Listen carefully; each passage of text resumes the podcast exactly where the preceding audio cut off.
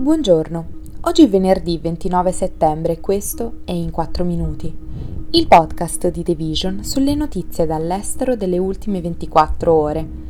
Parleremo dello scioglimento del Nagorno-Karabakh, di Erdogan che collega la Svezia e i jet F-16 e della critica dell'ONU alla Francia sul velo ai Giochi olimpici. Il leader dell'autodichiarata Repubblica del Nagorno-Karabakh ha firmato un decreto per sciogliere ufficialmente lo Stato separatista l'1 gennaio, confermando la sua resa all'Azerbaijan dopo una ricerca fallita di indipendenza e riconoscimento internazionale durata 32 anni. Samvel Shanaramayan, presidente del Nagorno-Karabakh, che i residenti armeni chiamano Artsakh, ha dichiarato in un decreto che tutte le istituzioni statali saranno sciolte. La scorsa settimana una veloce offensiva militare dell'Azerbaijan ha costretto il governo del Nagorno-Karabakh a capitolare e ad accettare di smantellare le proprie forze armate. L'avanzata delle forze azere ha anche provocato l'esodo dei residenti della regione montuosa di etnia armena, che affermano di temere un genocidio e in ogni caso di non essere disposti a vivere sotto il dominio azero. Più di 66.000 persone, oltre la metà dei residenti della regione, hanno attraversato il confine con l'Armenia e alcuni funzionari affermano di ritenere che saranno tutte a farlo.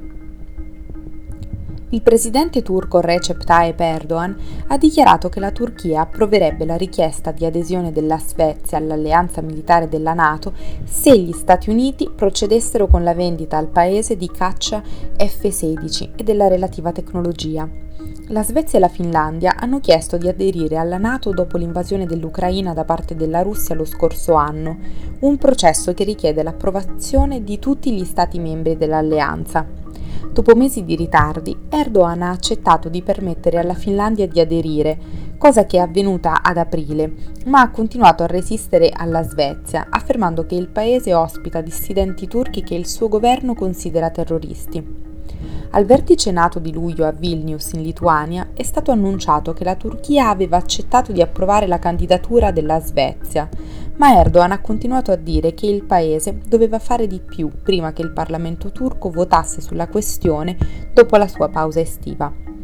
Erdogan ha esplicitamente collegato martedì la vendita degli F-16 alla Turchia da parte degli Stati Uniti al sostegno alla candidatura svedese alla Nato, anche se i funzionari statunitensi hanno voluto tenere le due questioni separate. Secondo la maggior parte degli analisti, se Erdogan dovesse decidere di far entrare la Svezia, il voto parlamentare dove il Partito per la Giustizia e lo Sviluppo del Presidente e i suoi alleati politici detengono la maggioranza, sarebbe una mera formalità. L'unica altra nazione della Nato che deve ancora approvare l'adesione della Svezia è l'Ungheria, ma i suoi funzionari hanno dichiarato che seguiranno l'esempio della Turchia. Un organismo delle Nazioni Unite ha criticato il divieto imposto dalla Francia alle atlete olimpiche di indossare il velo ai Giochi di Parigi del 2024, amplificando il dibattito sull'espressione religiosa in un paese con una lunga storia di restrizioni all'abbigliamento islamico in nome della laicità. La restrizione olimpica fa eco al divieto di indossare l'hijab imposto dalla Federazione calcistica francese che il Consiglio di Stato ha confermato a giugno.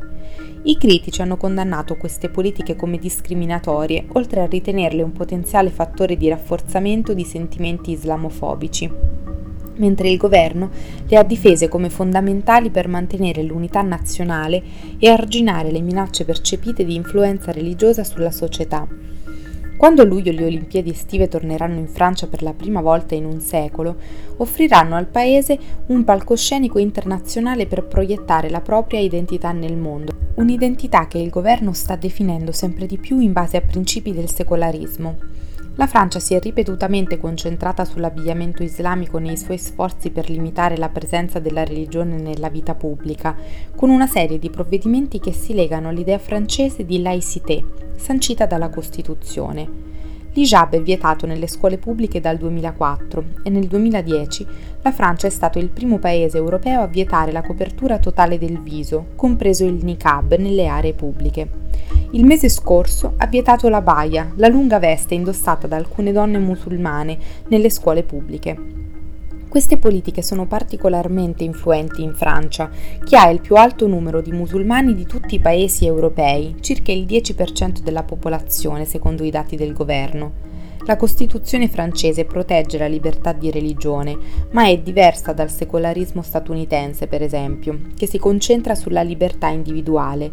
La laicité francese invece si concentra sulla libertà collettiva dalle istituzioni religiose, come si legge in un rapporto del 2021 di Foreign Policy. Questo è tutto da The Vision, a lunedì.